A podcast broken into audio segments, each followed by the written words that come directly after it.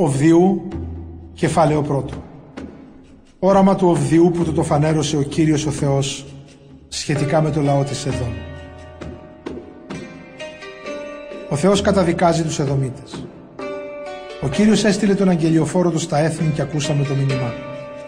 Εμπρός, πάμε να πολεμήσουμε ενάντια στην Εδόμ.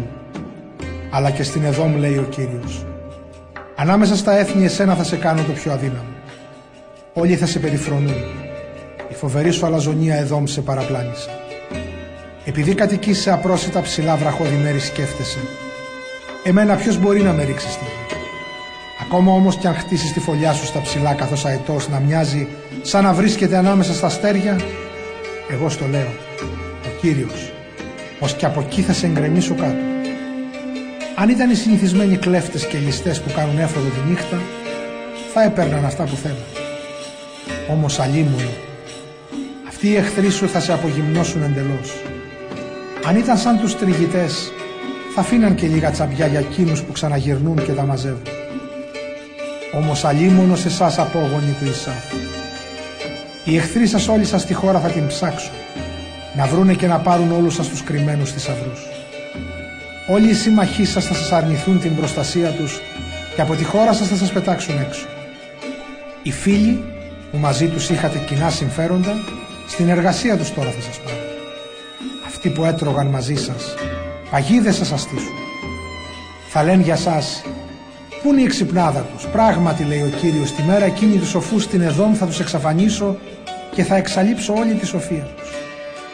Θα πανικοβληθούν οι πολεμάρχοι της Θεμάν και όλοι οι απόγονοι του Ισάφ στο βουνό πάνω θα εξολοθρευτούν. Επειδή εσείς οι Εδωμίτες σκοτώσατε και λαιλατίσατε τα αδέρφια σας, τους απογόνους του Ιακώβ, θα τιμαστείτε και θα καταστραφείτε μια για πάντα. Στεκόσασταν παράμερα και βλέπατε όταν ο ξένος στρατός παραβίαζε τις πύλες και έμπαινε στην Ιερουσαλήμ. Έριχναν κλήρο για να μοιραστούν τα πλούτη της και τους κατοίκους της και τελικά τους οδήγησαν στην εχμαλωσία. Κι ήσασταν με τις τάσεις σας και εσείς το ίδιο ένοχοι με εκείνους. Σας είχα προειδοποιήσει μη χαίρεστε για τη δυστυχία των αδερφών σας, για την καταστροφή των απογόνων του Ιούδα. Στα βάσανά τους μην τους ηρωνεύεστε.